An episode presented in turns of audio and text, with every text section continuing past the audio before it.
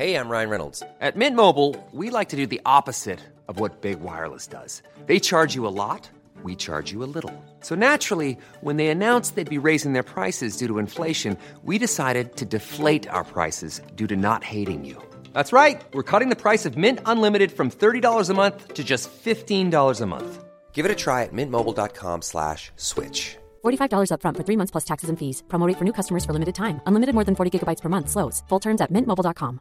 I'm Sandra, and I'm just the professional your small business was looking for. But you didn't hire me because you didn't use LinkedIn jobs. LinkedIn has professionals you can't find anywhere else, including those who aren't actively looking for a new job but might be open to the perfect role, like me.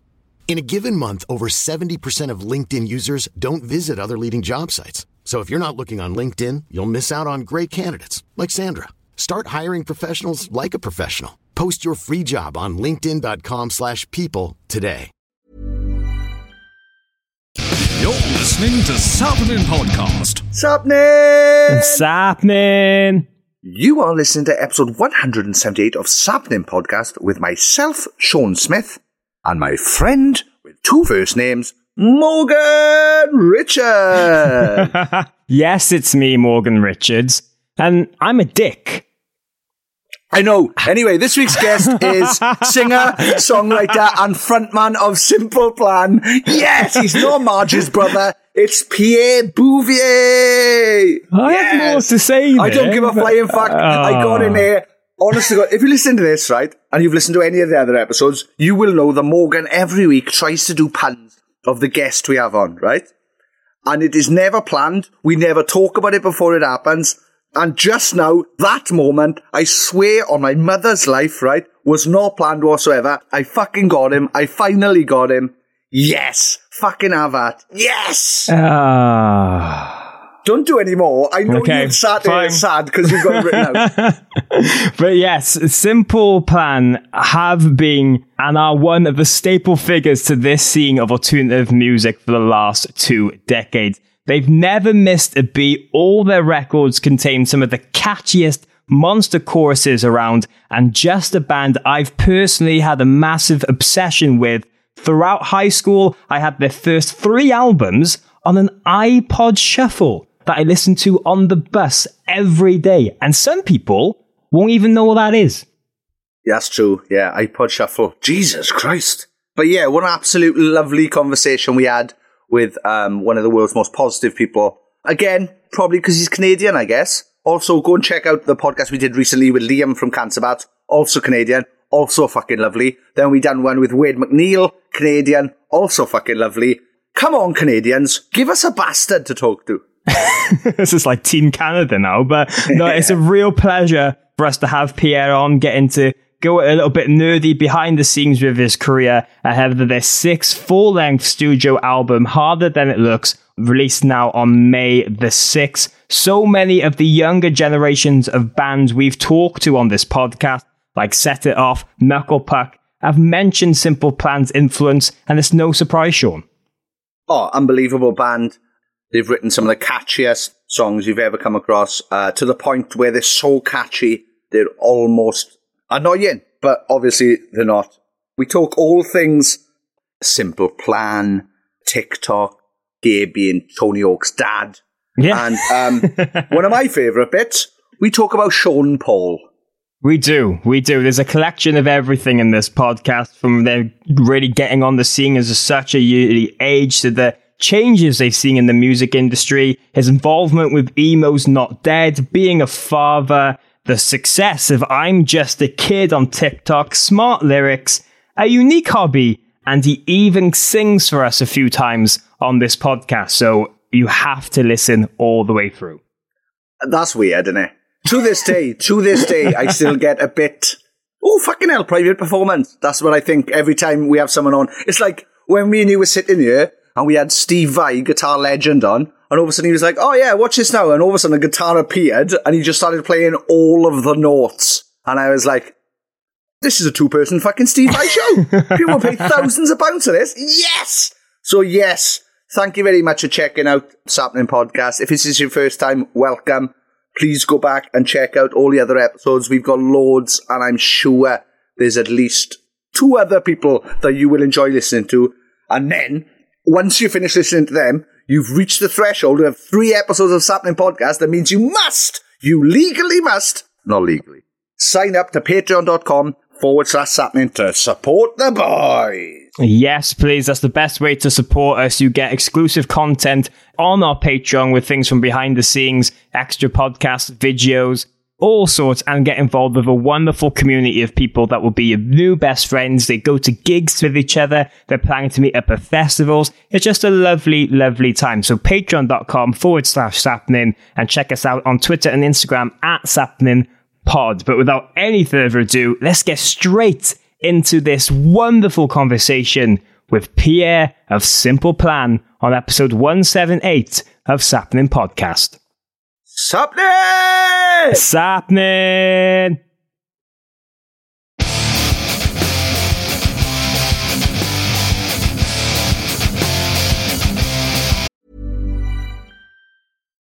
If you're looking for plump lips that last, you need to know about Juvederm lip fillers. With Juvederm Volbella XC and Juvederm Ultra XC, your lip look, whether it's subtle or bold, can last up to one full year with optimal treatment and no additional maintenance. Find a licensed specialist and see if it's right for you at juvederm.com today. That's J U V E D E R M.com. Add fullness to lips in adults over 21 with Juvederm Volbella XC or Juvederm Ultra XC. Do not use if you have severe allergies or a history of severe allergic reactions, or if you're allergic to lidocaine or the proteins used in Juvederm. Tell your doctor if you have a history of scarring or taking medicines that decrease the body's immune response or that can prolong bleeding. Common side effects include injection site redness, swelling, pain, tenderness, firmness, lumps, bumps, bruising, discoloration, or itching. As with all fillers, there's a rare risk of unintentional injection into a blood vessel, which can cause vision abnormalities, blindness, stroke, temporary scabs, or scarring.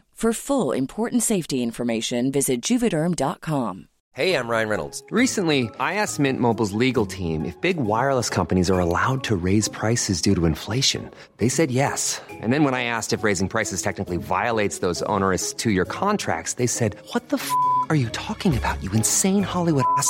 F- So to recap, we're cutting the price of Mint Unlimited from $30 a month to just $15 a month. Give it a try at mintmobile.com slash switch. $45 upfront for three months plus taxes and fees. Promo for new customers for limited time. Unlimited more than 40 gigabytes per month. Slows. Full terms at mintmobile.com. Many of us have those stubborn pounds that seem impossible to lose, no matter how good we eat or how hard we work out. My solution is PlushCare. PlushCare is a leading telehealth provider with doctors who are there for you day and night to partner with you in your weight loss journey. They can prescribe FDA-approved weight loss medications like Wegovy and Zepbound for those who qualify. Plus, they accept most insurance plans. To get started, visit plushcare.com slash weight loss. That's plushcare.com slash weight loss.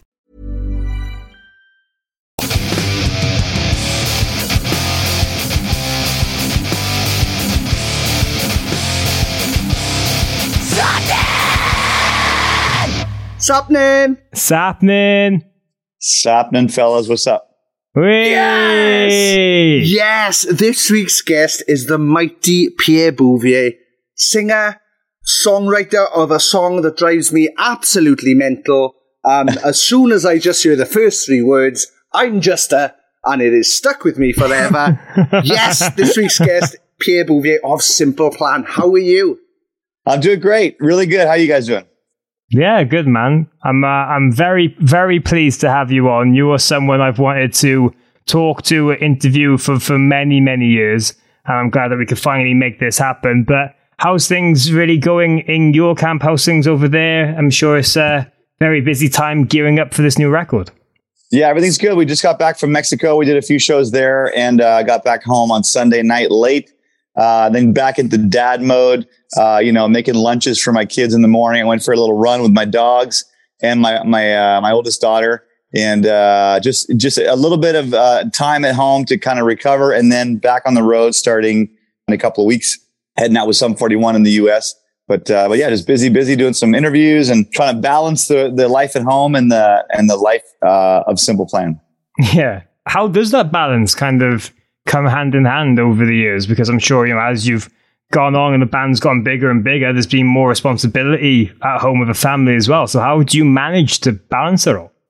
Uh, I think what helps is having a, a wife that that is able to handle it because obviously being in a band there there becomes in some ways two sides of my personality. You know, there's the guy that's on stage is jumping around like a madman, and then there's a guy that's at home who's a dad who's you know doing regular chores and and uh, you know just doing the dad life. So um, I guess what's nice about it is that because of what we do, I get to spend a lot of concentrated time at home you know, I get to, uh, I, obviously I go away for weeks at a time, which is more difficult, but when I am home, I'm able to be there, do the, the school drop offs and the pickups and going on hikes and doing fun stuff because I've got nothing else going on other than doing some press and stuff. But I've got a fair amount of time when I'm here. So it kind of like balances itself out on its own. You get, uh, you know, a lot of time away and then a lot of uh, more uh, focused time at home. Well, speaking about that home life before we get into music and everything, um, I do believe that on your downtime as well, you're a bit of a chicken farmer. yeah, I, well, I was I was actually just uh, this morning refilling their food and their water and making sure they're all good. Yeah, I have uh, my uh, my daughters always love chickens, and our we we moved not long ago, but the the house we used to have, we used to live by a, a feed store, and they would have chicks, so we'd go buy the dog food and then they're like, oh my God, these chicks are so cute. And then one day we said, oh, let's just get a few. So then we got, it was like maybe like seven, seven years ago. And, uh, so we got th- three chickens and then we raised them and that was fun. Then we got two more and then we got two more and then some of them die, you know, there's predators around.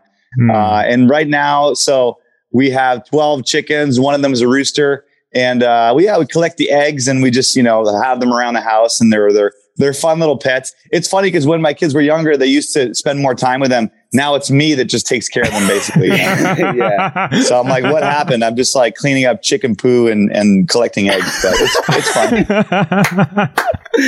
yeah, it's mad. It's mad. Yeah. From doing this podcast, we've learned about like other legends of rock, I guess, and their crazy animal keeping habits. So like, yeah, yeah. I didn't know until, I didn't know until this moment that you kept chickens like the same way a couple of weeks ago we had Steve Vai on. I had no idea he was a beekeeper. Oh, there you go. Yeah, I think it's uh, you know what the, the the fun thing is that when you've been blessed with some success, you know you can you can buy a nice piece of land and then you feel like oh I should put some animals on here. You know, so we we've got two dogs, a cat, and twelve chickens. Um, so it's it's fun. You know, it's it's for me it was something for the kids to do. You know, they love raising these little chickens and it gives them a responsibility that they give up on, and then I ended up yeah. take. You know? yeah, but the fresh eggs are nice. You know, we get to give fresh eggs to neighbors, and we get some cool oh. colored eggs, and so it's fun. Yeah, I just don't think a lot of people would have would have expected that. But Pierre, I mean, there's so much about Simple Plan I've wanted to talk to uh, you about, and one of the main things is that really. When you guys first came on to the scene, you were so young. I think you're really fresh faced music videos all over MTV, and you were kind of that band that was like everyone was labeling as like the next big pop punk band and stuff. But now it's kind of come full circle where you have influenced so many bands in the scene today, and they're like freaking out that they get to tour with you or play with a festival and stuff like that. Was there like a moment where you you felt that switch, or is it just being like a continuous thing for you that you have to stop and and realize the situation sometimes because Simple Plan has always been so busy. Yeah, I think well, time goes by real quick, you know, and then yeah, yeah, there's a, there's a lot of moments in our career where maybe we didn't have the time to look back and look at the accomplishments and like uh, look at sort of how, as you're saying, like I think it, it started to happen for me. I remember we were on Warped Tour, and at some point, because we played like 17 Warped Tours, mm. um, but at some point I remember younger bands that I thought, man, that band's really cool. And they were like heavy and stuff. And they were like, I was like, oh, they must think that my band is lame, you know? And we'd go to catering and they're like, hey, man, I grew up listening to your record, man. It's like, so, and I was like, whoa, like we're, we're now becoming the elders, you know, the, the ones that, uh, that influence in some way some of these uh, younger bands. Uh, and, but yeah, I think that also what's been nice about this pandemic is that having two years not being on the road, has given us the time to sort of like, you know, settle down, let, let the dust settle and like think about life and think about where we are. And we all have kids now. We're getting older. So all this introspection is happening. Um, but, uh, but yeah, it's really cool to see, you know, I can only imagine that some of these people that are, that are coming up in the scene now that obviously maybe, you know, one of our first, second records or whatever might have influenced them. And the cool thing now is that their music is influencing me for my next stuff, you know? So it kind of like goes into this cool cycle where, um, uh, that, that we kind of influence each other, you know, back and forth, hopefully. Um, so that's really cool. Um, but yeah, there's definitely when we are, when we are touring a lot and, and you putting out these records, we didn't really have the time. It was just go forward, forward, forward, forward. And, you know, we got a lot of success, but we never really hit it, in my opinion, as like gigantic. We never hit the Green Day status or Blink 182 status or Foo Fighters or the Killers. So we were always chasing. So the result of that is that we never looked back. We were never like, oh, look what we did. We're just like, go, go, go, go, go. And now I think that, you know, coming on album six here, we can look back and say like, man, we've done some cool stuff. yeah. Well, yeah, yeah, very much so. One of our previous guests on is uh, has been Matt Cutchell of Emo's Yeah, I love Dead. him. I love him. Yeah, yeah, yeah. Emo's not dead, baby. That's that's my it's my jogging hoodie. nice. I was yeah, I was just wondering how you felt about that and how because I remember kind of when like when uh, if a band was called emo, it was used as a kind of a derogatory term. Like they were like, oh, you know, you're not a metal band or you're not a hardcore band or any of this stuff. I was just wondering how you felt about that, like back then, and obviously you feel different about it now because like Yeah, yeah. emo's not dead. I, I think we're seeing a we're we're seeing a big shift in all this kind of stuff. I, I'm, I was actually reading a book called Sellout uh, that was really interesting. And when I came out, you know, I was born in '79. By the time the early '90s came around, I was forming my first bands. Uh, played on like the you know the the the uh, the punk scene. By the age of 15, 16, I was in a band signed to an indie label, um, and we're doing all this stuff. And at the time, there was a lot more sort of I don't want to say segregation, but like there was a lot more uh, uh, sort of separation between like if you're if you're too pop or if you're if you're this if you're that. And yes, when the term emo came out, like in the early 2000s or you know 2005 or so, it was almost like a joke. It was like uh, you know like you're gonna go put your eyeliner on and go cry in the corner and and comb your hair like this. And to be honest, I think when you are a creative artist who does you know create you don't really think about it that specifically. You kind of go with it. You do what you can, you know, and like at the end of the day, like I, I listen to some of the songs that I've, you know, written in the past and I'm like, ah, I don't like that one so much. And I, I, I listen to other artists and I'm like, I wish I would have done that, you know?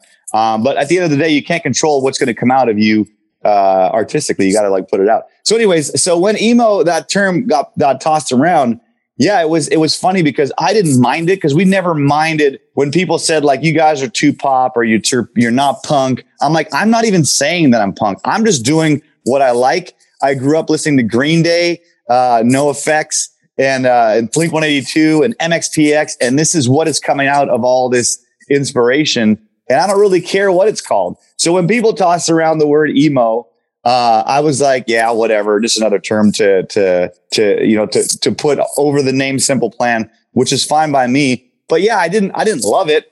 But what I think is cool now is that you look at the younger generation and what's coming out now and people are a lot less.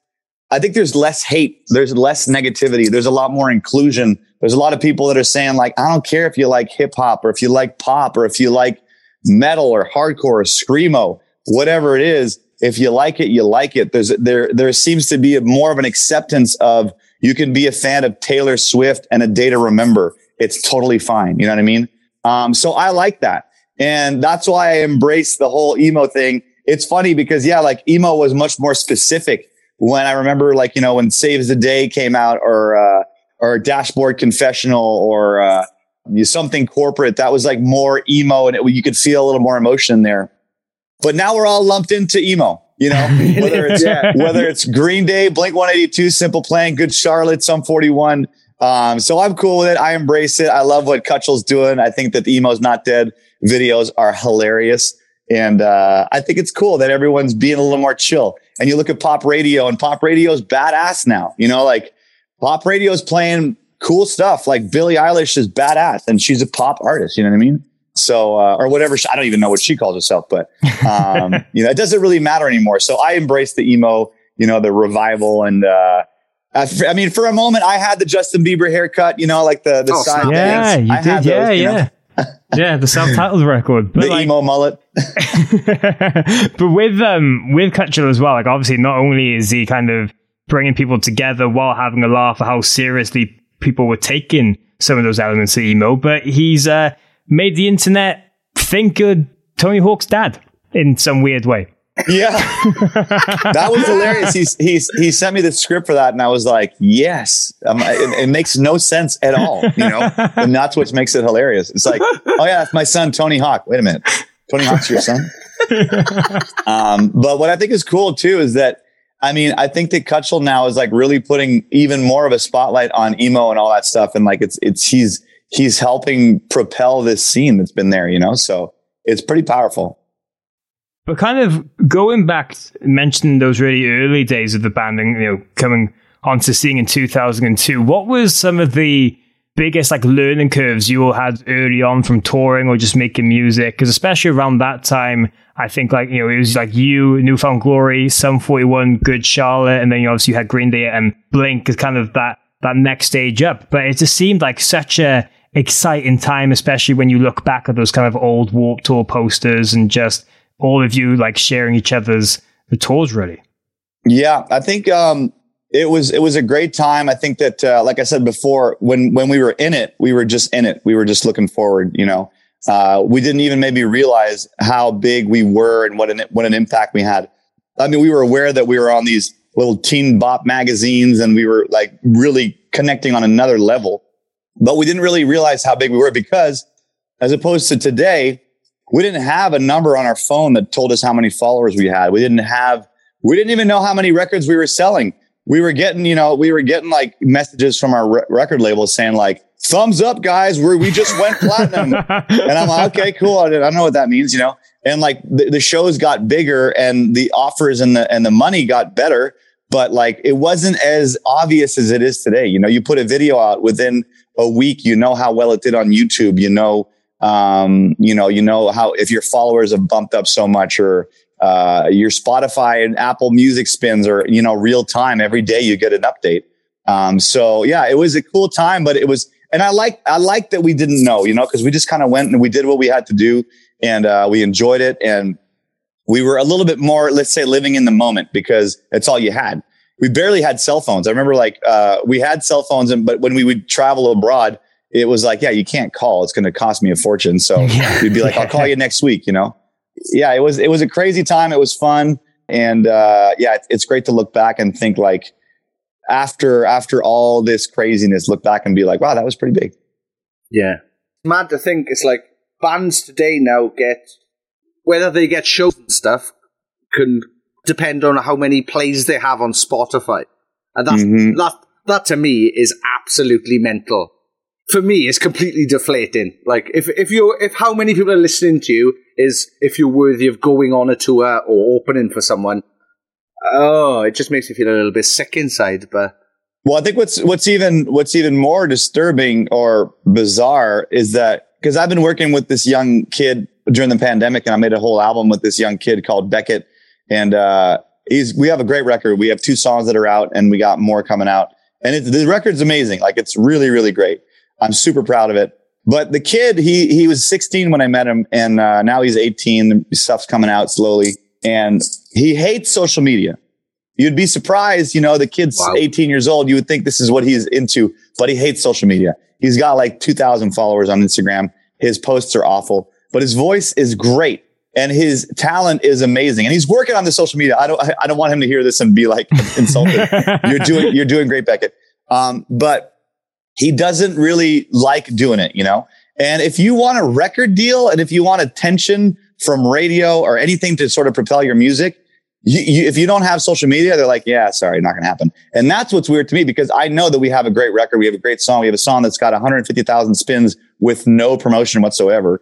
Wow. Um, and it's, but it is still, you know, you have certain labels have approached, approached him and looked at his TikTok and looked at his Instagram and said like, yeah, I know. and I'm like, wait a minute, we have music. Yeah, it's what? It's the music Shouldn't industry. the music tic- be enough? Exactly. not the fuck. It's not the fucking dance industry, is it? Yeah, stop, exactly. Stop taking TikTok followers and TikTok plays as oh. But but talking about all that really, it's quite funny because the amount of people we've spoken to kind of like on this podcast and behind the scenes who are like in management roles for bands or working for labels a lot of them have used Simple Plans TikTok as a as a example for what bands should be treating social media like today. But it just seems from someone looking at it from the outside in that you guys are just having so much fun with that. It's not like a forced thing. We're like, okay, I got to post this. You're just really making a lot of comedy towards yourselves and just having fun, having a laugh. Is it kind of just strange to, to see the evolution of what you've had to do to be in the band, but also have platforms like this where you can just have fun and increase your listeners even more. And also, did you know that a lot of people are saying check out Simple Plans uh, social media? no, uh, well, well, I think that we just got lucky. You know, like we we've always been sort of we've always leaned into every opportunity that we have to sort of reach out to the fan base and you know embrace those technologies. And we've always been that band that would do that. Even in the beginning we had a you know a sixth member of the band who was our friend with a video camera that filmed us all the time. We released a dvd that was like three hours long back in 2003 so we've always understood the power of that. But yeah for social media now we we try to have fun with it. Sometimes it feels like a chore um, but I think you just have to embrace it. You have to you have to embrace it for what it is, but you also have to be careful because you can become sort of that just social media person and people don't ignore your music. So it's it's a it's a challenge. But listen, I think honestly, every generation, every every uh, era of music has its own challenges. You know, like back in the day in the 80s and 90s, if you didn't get a record deal, you couldn't afford to make an album. So now you can make an album right here. I can make one in my house. It could, it could be done next week. Um, you know, with a little bit of talent and, and a, a good laptop and a good microphone. You know, you're talking about under w- around a couple of thousand dollars and you have a pro studio that you can make a record in. Now, what does that mean? That means that you have the opportunity to do something great, but it also means that everybody else has that same opportunity. So how do you, you got to have to work harder. You're going to have to make it better than everybody else, you know? And then social media is the same thing. How do you take that social media platform and make it work for you? And I don't have that answer. We, we try our best. Um, I think that like I look at that kid that I was working with and I'm like, he needs to get on there and like look at that and like, how do I make myself shine? And it sucks. Listen, like if you don't want to do it, if you want to be a Kurt Cobain, it's like, I'm an artist and I don't do that. Obviously it was a different time. Uh, you know, you can be that, but you can also use these tools to whatever, you know, however it makes it work for you. So it's, it's a, it's, it's a weird time. And I think it's easy to look at that and say like, you know, this is, you know, the music industry going to crap, but I think there's ways to make it work for you and to stay g- genuine and authentic. But there are pitfalls and you can slip, you know, so you just got to be careful. Yeah. But talking about the power of TikTok, I mean, obviously, I'm just a kid was a massive hit in this scene anyway. But over the last couple of years, it has exploded to even a bigger hit than it's ever been, weirdly, because of all these TikTok trends and videos, and it's become such a staple for that platform. I'm sure it's been kind of weird to have that song have even more attention to it like 20 years after it's come out. I mean, like, I'm sure it's just being a wild ride seeing that song alone explode recently. Yeah, very bizarre. And what's what's really cool about it is that we had nothing to do with that. You know, like, uh, the, and that's where that's also where you know people point at Simple Plan and might be saying like, you got to do what they did. It's like we didn't even do that. Like it just happened. you know what I mean? So so you have to, and, and the, the, thing about TikTok and, and those new sort of like, you know, even the Instagram reels, it's kind of like gambling. You got to put some money down. And sometimes you feel like you made a great video. Like I made a great TikTok, didn't pick up. It, it got like, you know, 20,000 views. And then I made a silly one I didn't even care about. And that one, got 5 million views. So you just got to step at the table and just like put a bunch of content out there. But, um, yeah, it's, it's, uh, it's really cool to see 20 years later, a song that still connects. I think it's, you know, you have to take it. It's a bit tongue in cheek. I think that I have to look at it and be like, yeah, I think that some people may look at that song and be like, ha, that song's funny. But at the end of the day, it doesn't matter. It, it puts, it puts attention towards my band. And, uh, yeah, like it, it, it actually, I think the spins on like just on Spotify, uh, went up like a hundred million spins just wow. from the TikTok thing. So, you know, it's, it's, it's cool opportunities like that. And so, and what, what I'm interested to see is, because I'm just a kid. Yes, it was a staple song in our set that we've always played and people know it. But I'm excited to see in, you know, this next year of touring, if when we play this song, the reaction just gets even bigger because of that, you know, so it'd be interesting to see. I'm I'm sure it will. I'm sure it will. But let's um let's fast forward and talk about this new record now. Harder than it looks, being released on May 6th. When you guys go into the studio to write a new record, it's definitely not rushed. I mean, it's always a long time. You want to make sure that it's the best record it can be, and you've apologized to fans sometimes that is it's been a little bit longer than expected. Um, but does that just show how much you guys care as a band now? Because especially in the early days, you're releasing records so fast after each other, but you kind of want to make it right now. That if Simple Plan are going to make another record, it has to be worth it. Yeah, I think it's uh, it, it shows how much uh, control freaks we are, and uh, a bit how much we overthink things, and we're a bit perfectionist. Uh, but yeah, I think it's uh, we just we're unable to to not care. We're unable to just be like, yeah, let's put this out. You know, like we, it's just part of our personality. I think it's all of us in the band have just this drive to, to be the best that we can be, whether it's on stage or, uh, or recording or whatever we do. We're just, we're just very, very passionate about what we have and, and we want to keep it and we want to, we want to never take it for granted. And I think that's what kind of made simple plan, simple plan, you know, and that's what, that's why the songs sound the way they do. You know, I think that we don't, we don't, uh, get in the studio until we have 10, 11 songs that we feel like there could be, all could be singles, you know.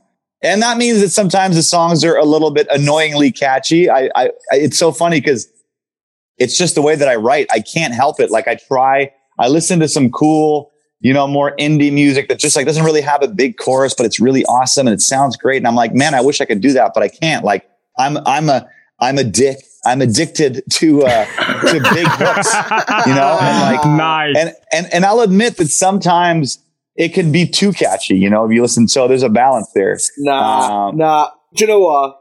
Yeah, who's oh, complaining yeah, that, I was just about to say that's a brilliant thing to be like. Oh, do you know? I'm I'm absolutely cursed with being able to write some of the best choruses you'll never forget. Oh. Yeah, exactly but I like that, you know, because I, I always felt like I always felt like if, if I like a song, I should be able to sing a couple of lines of it, and you should be able to know what it is. Yeah, three I mean? words.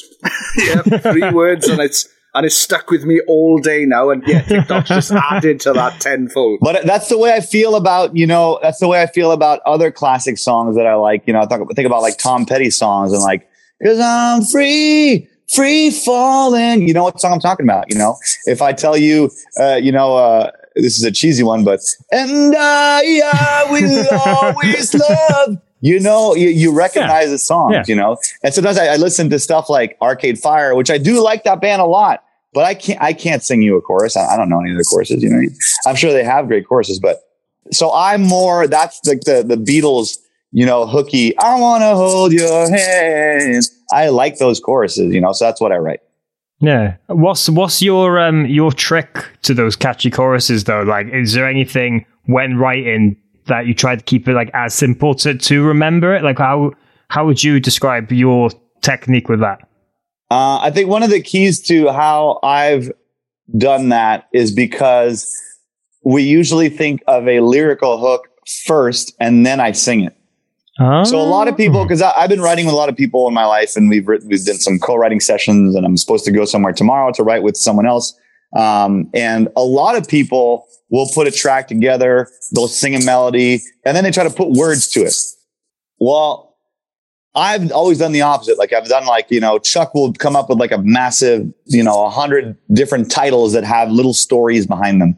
Um, and it will be like, let's say it's I'm just a kid, or I can't forget, I can't remember who came up with that one, but I'm not going to go like da da da da da da da da da and then put words to it. I'm just thinking in my head, I'm thinking like I'm just a kid. I'm just a kid. I'm just a kid, and that's and that's way the the melody and the lyrics. I mean, the the melody is really made to fit the lyric. And I think that's why they become more memorable. Like, like we, we didn't sing when we wrote Welcome to My Life. We didn't write a part and then go, Da, da, da, da, da. We did welcome to my life. And that, I don't know. I think that's why it's more catchy because sometimes mm. I've been in writing sessions where someone will have a melody and I'm trying to piece words together. And yeah, I can make it work, but I feel like it's never as, um, it doesn't work as well as if you take a line, um, and, and sing it. You know, you take a lyric and you say, how can I sing this lyric to make it the most memorable possible? That's how I do it. Well, you mentioned um, the lyrics to Addicted there, and I wanted to bring those up at one point because literally I remember the way I got into Simple Plan was seeing the music video on Kerrang back in the day. Uh, never heard you guys before, and then hearing that line and just being memorized with how clever it was, and it's probably still one of my favorite Simple Plan songs to this day. But do you have like any favorite lyrics like that which you just like, oh, I'm, that was clever. That was like you're really proud of, or that the crowd just sing and maybe you weren't expecting them to pick up on a certain part uh, when mm-hmm. you were mm-hmm. writing them. Yeah, that one, the, a dick. I'm a dick. I'm addicted to you was definitely uh, on purpose, but there's a funny story behind that one. So I remember we were in Chuck's bedroom when we came up with that one. Uh, so like wanted to go with that din, din, din, din, din, din, like that kind of uh, six eight vibe or whatever you call it. And we were so proud of like, oh my God, it's gonna be hilarious because you can say dick on the radio because dick is just it's a stutter. You can't yeah. you can't you can't censor me because of my speech impediment. That's that would be wrong. um, so so we knew we could say it, you know, and it would it would catch people's attention. But the funny thing is that we were in the studio where we recorded this song. Uh, we're towards the end of the recording process. We're mixing. We're excited. We know we've got addicted as a single coming up. We've got I do anything. We've got I'm just a kid. We know it's going to be, you know, we, we have a good feeling about what's going to happen. And then one of our favorite bands, Lit, at the time, uh, you know, they were, they were, they were coming along with Blink 182. They were all, you know, playing, playing stuff, playing shows together and, uh, appearing in each other's videos. And Lit comes out with a song after their big hit, My Own Worst Enemy. Uh, they come out with a song that we hear because it's the next single and it's called Addicted. And the chorus says, I'm addicted to you, but you're such a dick to me. And we're like, oh my God, you gotta be kidding me. like a band in the same genre came up with the same pun or the same play on words. And, um, we were just so upset. We're like, this is it. This is addicted has been ruined. We can't put it out. And our A&R guy at the time, Andy Karp was like, guys, I know this is, de- it's deflating, but let's not worry about it. It's their next single maybe it won't do well. Maybe it won't, you know, be a hit. Sure enough, I love lit guys, and I'm I'm I'm sorry to I'm sorry to be happy that it didn't do well for them, but it didn't it, it didn't really it didn't really pop. So you know hmm. they didn't really uh, uh, have any success from it. So it left the you know the door open for I'm a dick I'm addicted to you to come out, and so that was a funny one. Is there is there any other lyrics like that though that come to come to mind? Um, let's see. I really like I, I like the uh the play on words of my heart is so jet lag and the whole idea of like, you know, being apart from the person you love. Um, what else do we have that's good? Uh, I mean, all all the lyrics have always been, you know, Chuck is great with that. Chuck will like sit down for hours and like write down all these ideas and like little little. He'll have like titles, song titles, um, and uh, had some great ones. I love Welcome to My Life. You know, do you like? Do you ever feel like this? You ever feel like that? well, you don't know what it's like. Welcome to my life. You know, I think that those kind of lyrics that people can really identify with. And of course, I'm sorry, I can't be perfect. That one, yeah, lasts forever. Yeah, and that's such an uh, an emotional song with uh, with a, a, lot of your listeners. But go into the real process of, of this new record. Really, while you were getting it all together, this was really the first time that you were free agent in a really way after not being on a record deal and having that kind of control over your future and what was to do next in some weird way. Do you think that was quite refreshing to be at that point in the band's career now where you had an opportunity like this and, and had nothing to fall back on? Did it create like a new spark? Um, it did. It, it was interesting because our career, we've always fought for creative control and we've always, um, we haven't had to fight with it for, for it too hard because we had a label that believed in us and, uh, they kind of let us do our thing. Of course, they helped us out, but they were never getting in our way and they were never telling us, no, you can't do this, can't do that. They kind of, they always trusted our intuition. Um, so it hasn't been a massive change. However, the biggest change is that now the decisions, you know, whether it's like what video should we do, what, what song's going to be a single, those those decisions that are so important now you don't have anybody else to sort of like blame if it doesn't go well. Now it's all on you you know? So it, it adds a it, it adds a layer of responsibility that uh, we're like well i don't know. I, I think this one's the right one but what do you guys think? And we're just we're all kind of like relying on each other as opposed to someone who says you know i'm an a&r i'm a i'm the i'm the vice president of atlantic records or i know what i'm talking about that's your single you know? So it does that used to bring us a little bit of like sense of comfort of like, okay, if he believes that's the one, maybe we should, we can feel good about it. So it adds some pressure, but it does, it's nice for a band like us who've been around the block a few times, uh, to have that sort of freedom. And it is refreshing. You know, it is nice to, to know that we can do whatever we want and, and that we've, and that we've paid for our own record and that, uh, if it does well, it'll be all on us, you know, and if it does, but that's the thing. If it doesn't do well, then it's all on us too. yeah, you need really you need to employ somebody that just takes the blame towards the end of Yeah, a record exactly. run. Well, the fall It's guy. his fault. Yeah, the blame specialist. Yeah, you just get them in. You're like, oh yeah, what's going on? Yeah, oh you bastards, we, it's your fault. But yeah, it's not a bad idea. I might start take up that job. Yeah, just have people in bands shouting at me. Yeah, it's not a bad idea. But obviously, uh, Deryck Whibley from Sum 41 is, is featuring on this record as well, and the singles have a lot of success so far. But just kind of over your career, you have collaborated with a bunch of different artists. I mean, obviously, you know, Blink 182, New Found Glory, Weezer have all been on tracks, but you've had people from like Nelly to Natasha Bedingfield to Sean Paul. Like, it's just the amount of, of difference in those collaborations must really make you happy as a songwriter that you know you've had the big other big artists in this scene but you've worked with people no one would really have thought to put you two together Yeah. I think that describes Simple Plan very well. You know, even in the early beginnings of our career, we were never, uh, you know, going back on the, on the whole idea of, of the scene and emo and punk and are you punk or are you not? Uh, we always blurred those lines. We were like, you know, I, I remember early on, we, uh, we had the opportunity to open for Avril Lavigne. Well, Avril Lavigne was like the new pop star at the time, you know? Yeah, And yeah. we knew that, we knew that some people, you know, the Warped Tour scene or whatever would be like, you know, you guys are lame. Why are you opening up for Avril Lavigne? And we're like, you know what? Screw that. We don't care. We're going to do it because we know it's a cool opportunity and we'll be, we'll be, we'll be put in front of way more fans opening up for her. And we can still be ourselves. We don't have to change who we are. As long as we are true to who we are, then no one can really say anything, you know, about it that, that will actually affect us. We'll feel like, hey, who, who does it matter? I can go play in front of a, uh, an old folks home. As long as I'm playing simple plan and I'm being myself, it doesn't change that. You know what I mean? Uh, so that kind of is what we've carried through our careers. And that's why, you know, the collaborations have been so eclectic and, you know, we feel like, hey, why not? Like, I, mean, I think Nelly's cool. I think Sean Paul's cool. I think Natasha Bedingfield's cool. I love Rivers from Weezer. And sometimes, to be honest, we would reach out to the people that you would expect, you know, would be on our records and they would turn it down.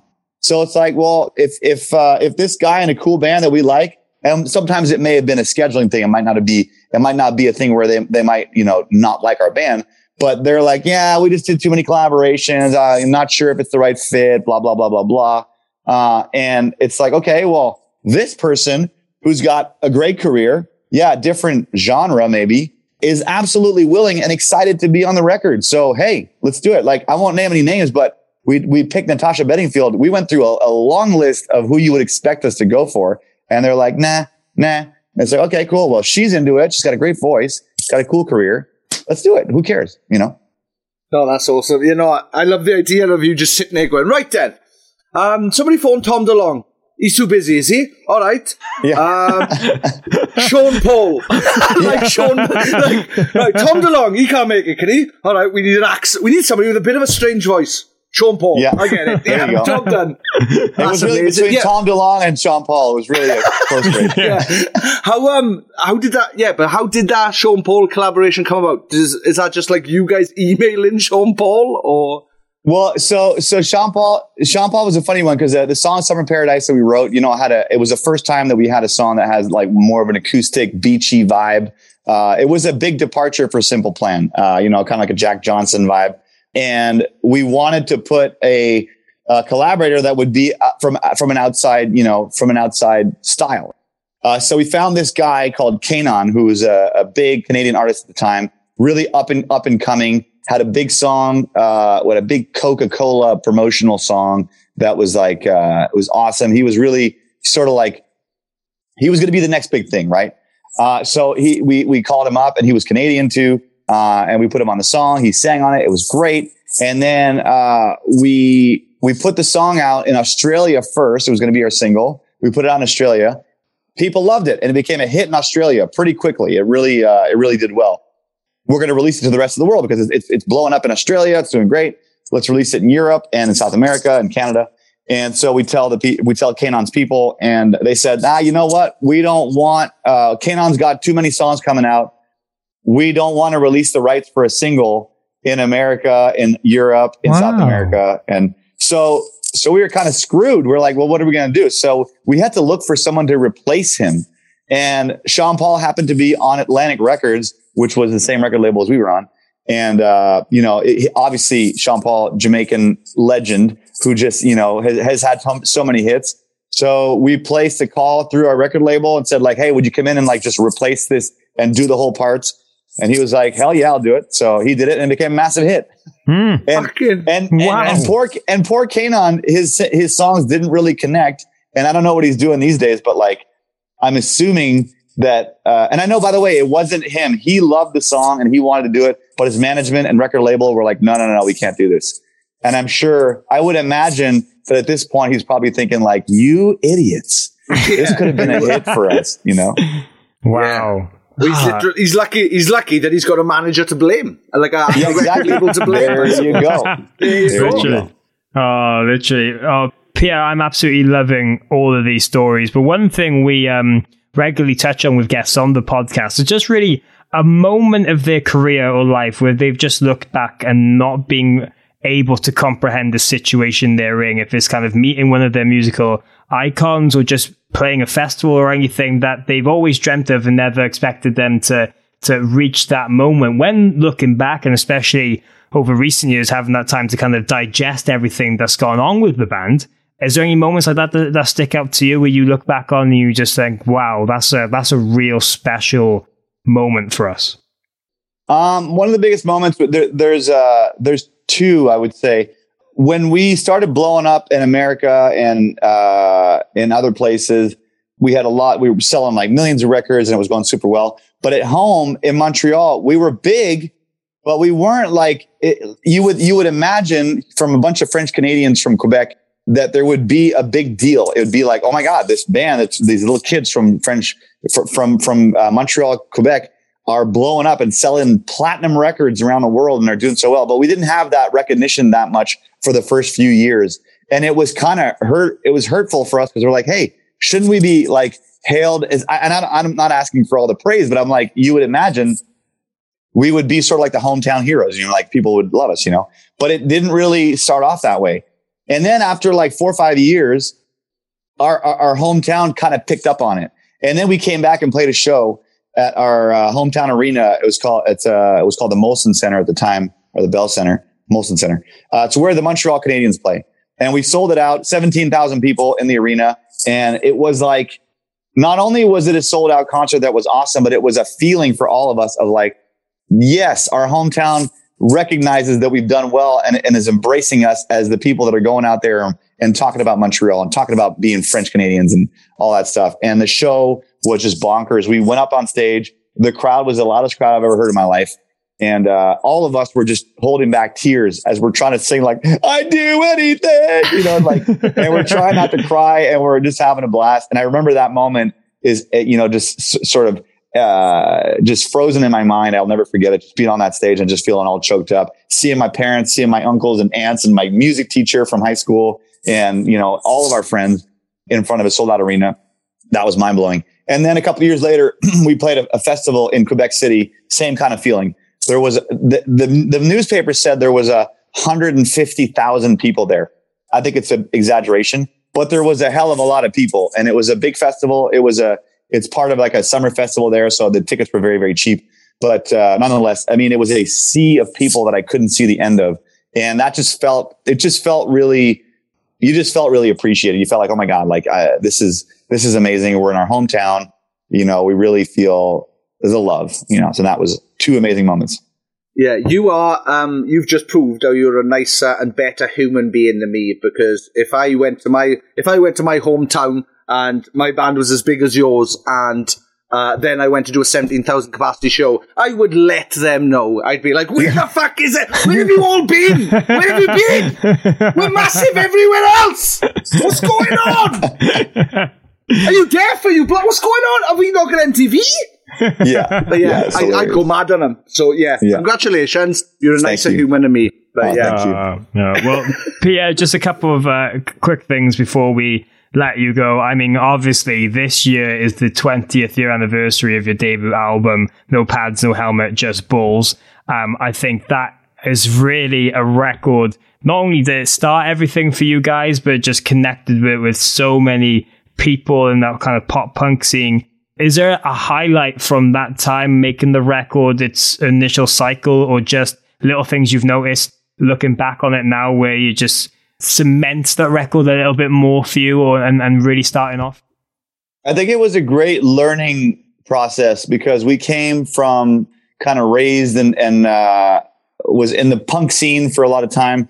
And even before making this record, I was always like all or nothing. It was like, it was like all, the volume was all high. It was all fast. It was, and our producer at the time was a very different, he, he was a kind of a different style producer. He produced like Our Lady Peace and bigger Canadian bands. Um, and he taught us a lot and we spent a lot of time in the studio. We made demos with him. We slept in the studio. There was a little, little room with like six bunk beds that we'd sleep in. Um, and the experience of being there for so long and, you know, learning about more dynamics and learning about, uh, subtlety and like what we can do with like, you know, removing instruments and like making a part sound smaller to be able to go from there and grow. You know, I, I look back at that time and that record and I'm thankful for all the lessons I've learned from Arnold, uh, and, uh, and, and just spending all that time with, with the guys in the band. We literally lived at the studio for like months at a time because we'd come in for a couple of weeks. We'd do a couple of demos. We'd sleep there, goof around. It was like an, in an industrial area of Toronto uh, where there was nothing at night. There was just us and industrial buildings. We'd go like skateboarding and play outside, just be like, you know, just young guys just doing nothing. Um, and, but the whole time we were, it was like going to school. It was going like to this interesting school of life, school of rock star life and just learning about making a better record. And, uh, I just look back and I'm just really appreciative of those times. Nice. And obviously, the new record, Harder Than It Looks, comes out May 6th. Is there uh, any tracks in particular for that that maybe not scheduled to be singles that you're very excited and, and really hope people uh, listen to and, and kind of take a message away from that?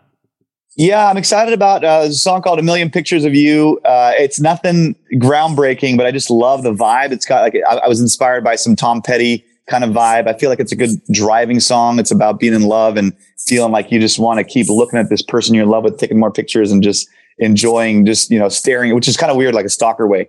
Um, but but that's a great song. I love iconic. I feel like iconic is like one of those songs that'll catch you off guard that'll be uh that'll be like wait is this, this is simple plan? Uh so we, we always have to do that once in a while. And there's a song called best day of my life which uh the title is really should be best fucking day of my life. Uh, that's what that's what the lyric is. And it's like a fast this that that one is kind of like a throwback to my previous band called reset and my you know NOFX face to face green day phase of my life for a fast fast and just an awesome song and what i think is cool about it is that it's a song about trying to grow and live in the moment and be more positive. And I think for me in my life, and I think a lot of people, I looked at a lot of times I look at my life and I look at the things that I've done wrong and like what I could have done better and what I've, you know, where I messed up and where like, oh, I, sometimes I get scared about what is going to possibly go wrong.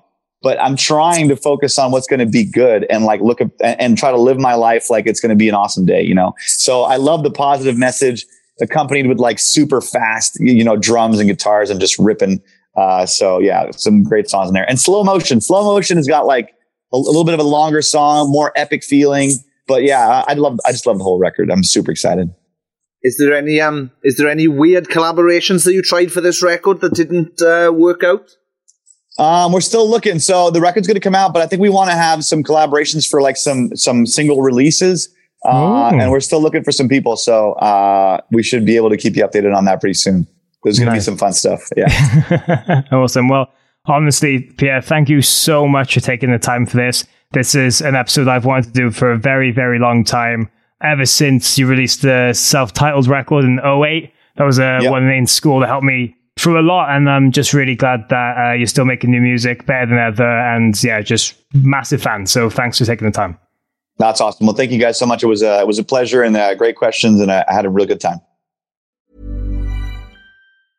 Hey, it's Paige DeSorbo from Giggly Squad. High quality fashion without the price tag. Say hello to Quince. I'm snagging high end essentials like cozy cashmere sweaters, sleek leather jackets, fine jewelry, and so much more. With Quince being 50 to 80% less than similar brands.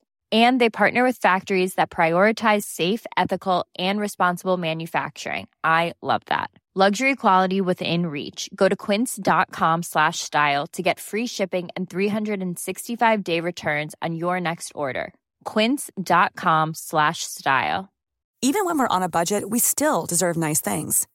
Quince is a place to scoop up stunning high end goods for 50 to 80% less than similar brands. They have buttery soft cashmere sweaters starting at $50, luxurious Italian leather bags, and so much more. Plus, Quince only works with factories that use safe, ethical, and responsible manufacturing. Get the high-end goods you'll love without the high price tag with Quince.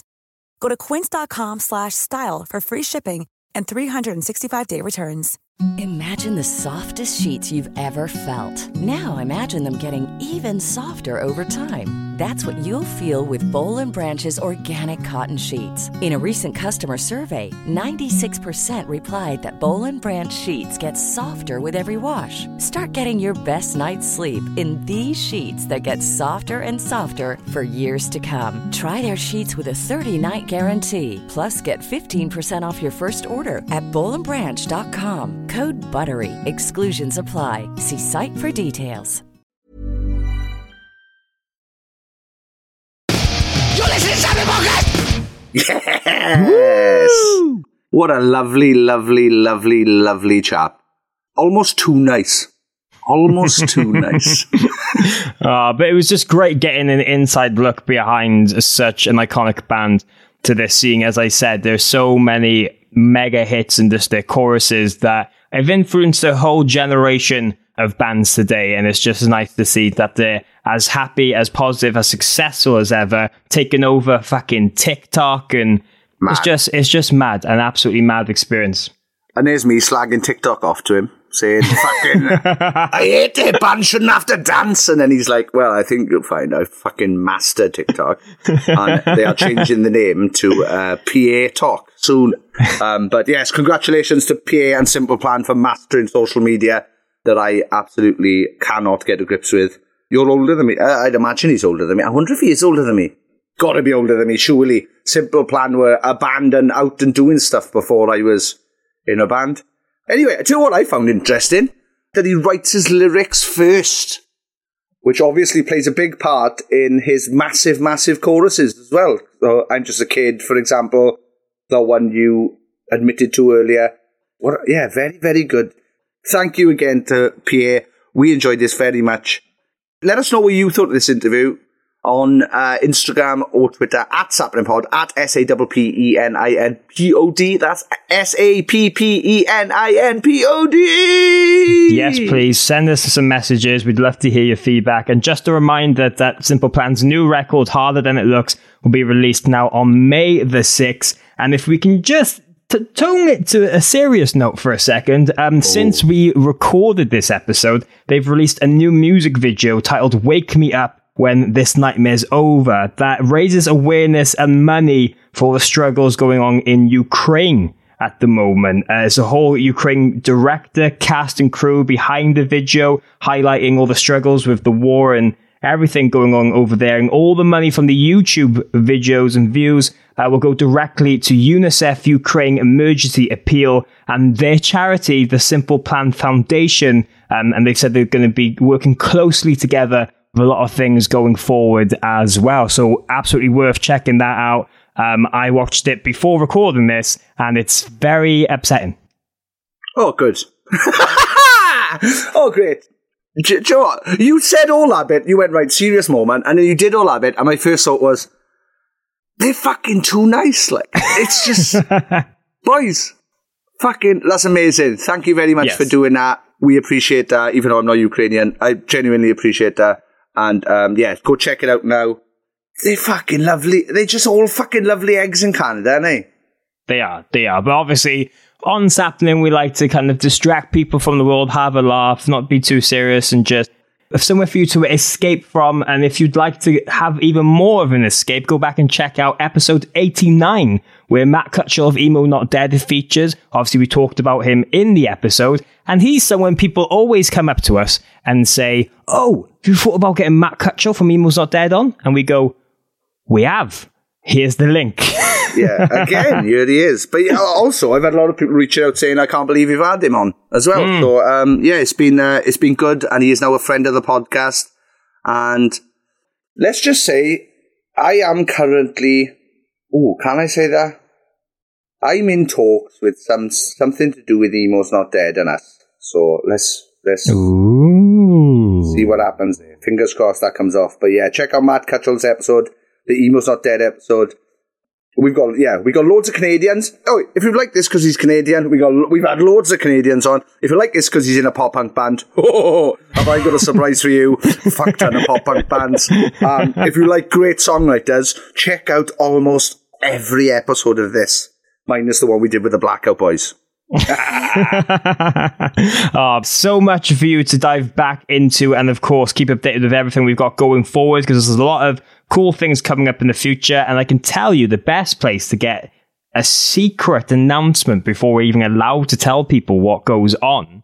Patreon.com forward slash sapling. Of course, over there, you get loads of bonuses. You get extra podcasts, you get videos, you get playlists. Fringe You just you get a fringe reveal last week from Sean that uh, attracted a lot of attention. Um, but the community is one of our favorite things to come out of this podcast. It's so lovely to see people connecting with each other, uh, going to gigs, meeting up at festivals, and just hanging out whenever they've got downtime. So uh, patreon.com forward slash sapning to get involved with that. Yes, as Morgan said there, um, we do tend to spill the beans on some announcements we have first over there.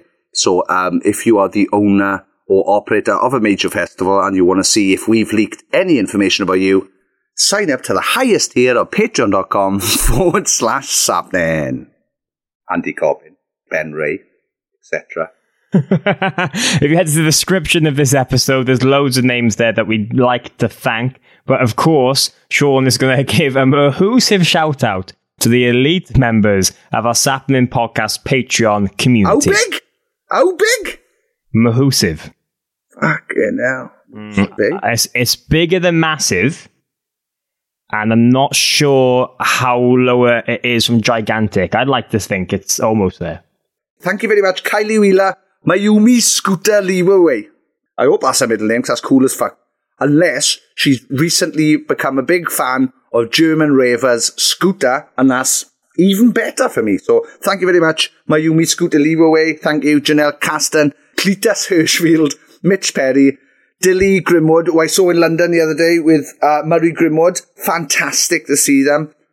Kelly Irwin, Natasha Morris, Kelly Young, Emma Barber, Nathan Croshaw, Sammy G, Tony Michael, who's at the gig, thank you very much, Kat Besson, Jenny Robertson, Murray Grimwood, Cletus Jones, Amy Campion, Amy Louise, Alexandra Pemberton, Cletus McNaught, Tom Owen, Chris Howard, Caroline Robinson, M. Evans Roberts, Joe Ackland, Jacob Etherington, Kate Puttock, Thank you very much for coming the other night as well. Martina McManus, Louis Cook, thank you very much for coming. And then running off to another gig straight after. Unbelievable.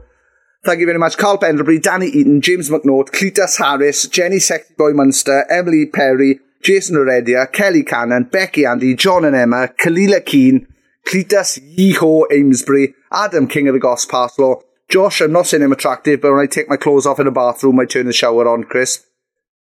Thank you very much, Alice Wood. Ahmedine Urbano, thank you very much. Reese Bowring, Nos Nib O Anutak. Oh, that's Katrina Robinson back. Good, thank you very much. Thank you very much, Kate Stevenson, Cal David Smith. Thank you very much, Connor Lewins. And last by no means least, thank you very much Daniel Stevenson, don't worry, Sean. I will give you the week off and not make you read out something long and ridiculous. Have a. Have a what? Well, it's he's run out of characters, I think. Ah. Well, thank you very much to everyone for making this thing happen each and every week. You're absolutely our favorite humans, and we couldn't do this on the weekly without you. So we very much appreciate it, and we do appreciate anyone listening to this as we speak. Um, just a quick couple of things before we go. Uh, if you missed it recently, we announced that we'll be doing a live podcast, one of these live at Download Festival 2022 in June. It's fast approaching, so make sure you, uh, if you're at the festival, come and see us because fuck knows what's going to happen. And if you're listening to this on the Friday, voting for the Heavy Music Awards closes at 5 p.m. UK time. So please go and vote for us while you can. Uh, if you've missed it and you didn't vote, then fuck you. Yeah, that's true. And um, yeah, if if you didn't vote, when on Wednesdays we wear black win, um, that'll be your fault. So thank you very much um, to you guys for not voting. Check out my band Raiders at Raiders Band UK on all the socials and stuff. Thank you very much to St. Agnes for having my band support the other day at the Camden Underworld. We had a great time. Thank you very much to 2000 Trees for putting it on. Um, that is it, I believe, Mog. Go and follow me at mhrichards underscore on Twitter and Instagram if for some reason you want to know where I'm up to. Yeah, post Um, news oh, all the time. I- I- and also, I wanna- that, fr- that, fr- that fringe reveal I did the other day is because I got a tiny fringe cut in and it looks stupid as fuck. So definitely check that out. Patreon.com forward that's happening. Before we um before we close, I'm going to end on a joke, and I came up with this myself this week, and I was very very proud of it. So I think I'd Right, share it with probably everyone. listen, listen. I'm probably going to go now, so you can dub that joke in later, and I haven't have to it. No, go on, Uh. go on. I'll come on. How would you how would you upset people in a bookstore? Go on. You throw a spanner in the works. Ah.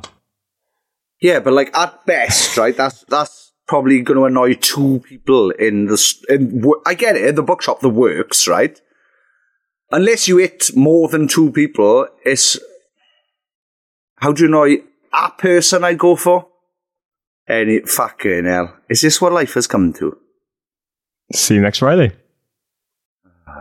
What's happening? What's happening? It's all gone wrong for me.